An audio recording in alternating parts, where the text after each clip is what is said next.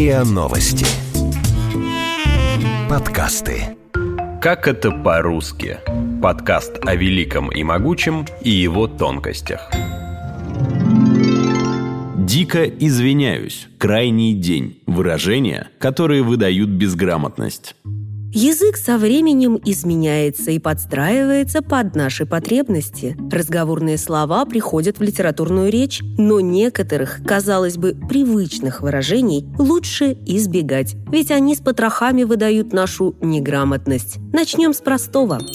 Что мне сегодня одеть? Одевают кого-то, например, куклу, ребенка или больного, а на себя одежду надевают – Различие этих слов подчеркивается еще и тем, что у них разные антонимы – надеть – снять, одеть – раздеть. Чтобы не путаться, можно запомнить простую подсказку – одевают надежду, надевают одежду. А еще у поэтессы новеллы Матвеевой есть такой забавный стишок – Одеть, надеть два слова Мы путаем так бестолково. Морозный выдался рассвет, Оделся в шубу старый дед. А шуба, стала быть, надета. Одеть, надеть, давай глядеть когда одеть и что надеть. Я полагаю, что на деда три шубы может быть надета, но я не думаю, что дед на шубу может быть надет.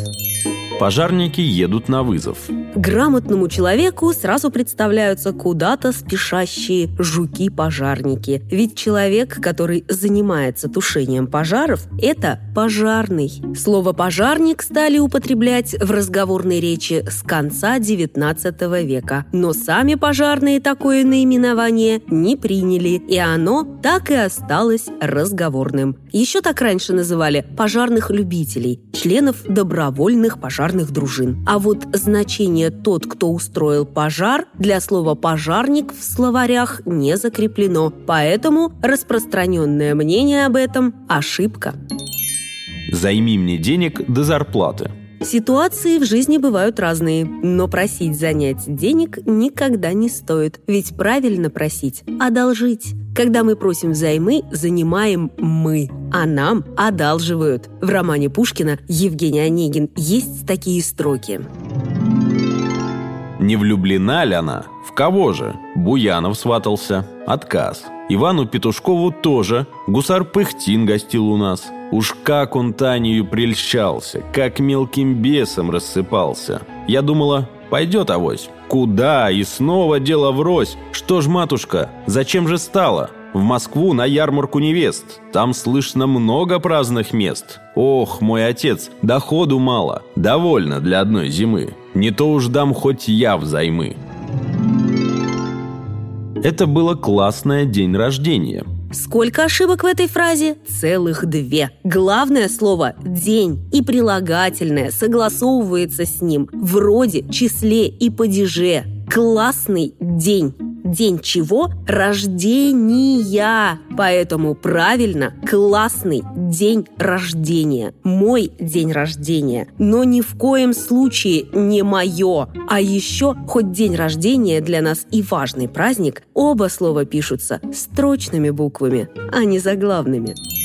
Кто крайний к терапевту? Почему быть крайним для многих привлекательнее, чем последним? Лев Успенский в книге «Слово о словах» писал Тысячи людей говорят, кто тут крайний, подойдя к очереди за газетами. Это словоупотребление не может быть признано правильным и литературным. Если на вопрос «в каком вагоне ты едешь?» вы ответите «в крайнем», у вас сейчас же потребуют разъяснить от начала или от конца поезда, в первом или в последнем. Может быть, мы не хотим быть последними, потому что одно из значений этого слова – низший в ряду подобных, очень плохой. Ждал как последний дурак, ругать последними словами. Лучше быть первым парнем на деревне, чем последним последним в городе. Но у слова «последний» есть и значение «самый новый», «современный». Например, последними могут быть новости или технологии. А вот у слова «крайний» тоже есть значение с негативной окраской. Крайним в разговорной речи называют человека, на которого переложили ответственность, сделали виноватым, ведь никто не любит, когда его делают крайним. Представители опасных профессий, например, летчики или космонавты, стараются не использовать слово «последний», ведь слова вроде «последний полет» для них звучат крайне двусмысленно, и в этом их можно понять. Но распространять это суеверие на другие сферы жизни и говорить «крайний раз», «крайний день», «крайний в очереди» – это неграмотно. Присаживайтесь, пожалуйста. Еще одно неграмотное выражение, которое используют из боязни обидеть человека. Якобы слово «садитесь» намекает на тюремный контекст. Действительно, одно из значений слова «сесть» – подвергнуться лишению свободы, попасть в заключение. В комедии Леонида Гайдая «Иван Васильевич меняет профессию» между Шуриком и Жоржем Милославским такой диалог. Я бы на вашем месте за докторскую диссертацию немедленно сел.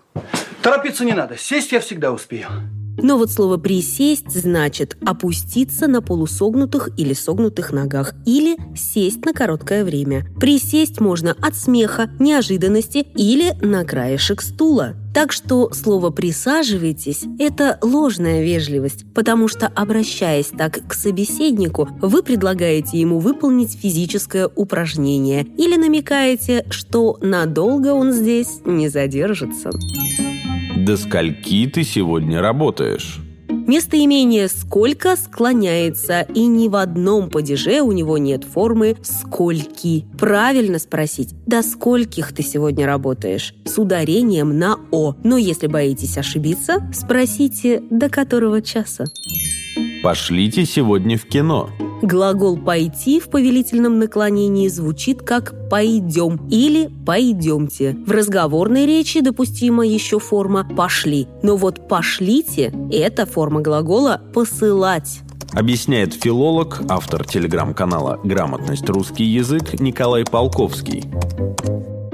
Причина такой ошибки в том, что глаголы прошедшего времени в разговорной речи часто используются как побуждение к действию, как будто бы оно уже совершено. Например, пошел вон или оно быстро сделал это. То есть здесь э, пошел и сделал не означает уже совершенное действие, оно означает только лишь приказ, побуждение, это действие выполнить. И формы пошел, пошла в таком значении даже зафиксированы в толковых словарях с пометкой разговорная или просторечная. То есть их можно использовать в устном общении, либо при переписке, но не в официальной обстановке. Если произнести глаголы идем, идемте, пойдем, пойдемте, то мы убедимся, что они звучат даже более приятно, более вежливо, чем пошли, пошлите. Недаром они позиционируются как стилистически нейтральные слова.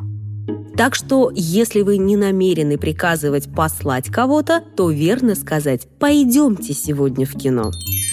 Я весь во внимании. В этом случае говорящий как будто испачкан во внимании. Правильно сказать «я весь внимание». Фраза на самом деле метафоричная. Если перефразировать, то можно сказать «я весь есть внимание», то есть погружен в разговор настолько, что сам становлюсь вниманием. Эта распространенная ошибка возникла еще и потому, что в языке есть устойчивый канцеляризм «принять во внимание. Вместе с интересующим нас словосочетанием он и образует гибрид-ошибку.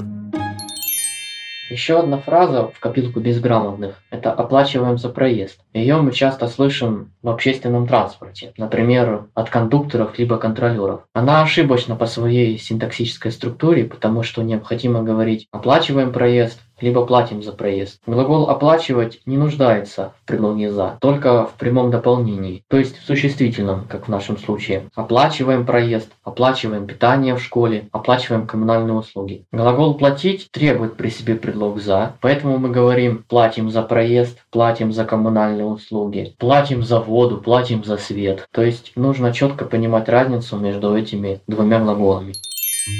Я извиняюсь. Форма «извиняюсь» разговорная и к литературной речи отношения не имеет. Лучше сказать «извините», ведь это вежливая просьба извинить за какой-то поступок, просьба о прощении, в то время как «извиняюсь» – это констатация факта о себе любимом. В книге «Правильно ли мы говорим» писателя Бориса Тимофеева-Еропкина есть такие строки. Сказать «извиняюсь» после неудачного поступка по отношению к другому человеку – это значит совершить совершить еще одну грубость. Все равно, что заявить «я, конечно, виноват, однако не нуждаюсь в вашем прощении». Так что вежливо попросить прощения, как и грамотно говорить, то еще искусство. Вы слушали эпизод подкаста «Как это по-русски». Подписывайтесь на подкаст на сайте ria.ru в приложениях Apple Podcasts и CastBox. Комментируйте и делитесь с друзьями.